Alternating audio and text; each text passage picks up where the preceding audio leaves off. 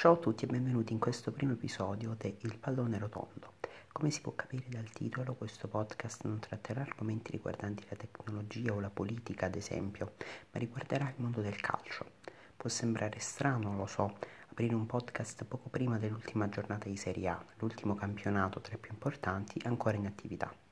Tuttavia però, complice anche il coronavirus, è stato rivoluzionato il calcio d'estate, con ancora la Champions e l'Europa League da giocare e con un calciomercato più infiammato che mai. In questo podcast si parlerà di calcio in tutti i suoi aspetti, dalle partite, dando maggiore spazio a quelle delle italiane, fino al calciomercato, passando per statistiche e altro ancora.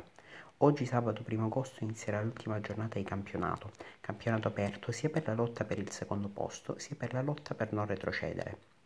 Da una parte abbiamo infatti l'Inter, l'Atalanta e la Lazio rispettivamente a 79, 78 e 78 punti, con l'Inter impegnato con l'Atalanta fuori casa e la Lazio impegnata con il Napoli sempre fuori casa. Dall'altra parte abbiamo invece Genoa e Lecce rispettivamente a 36 e 35 punti, con il Genoa impegnato contro l'Ellas Verona in casa e il Lecce impegnato contro il Parma sempre in casa. Vi aspetto oggi dopo Brescia-Sampdoria per parlare della partita.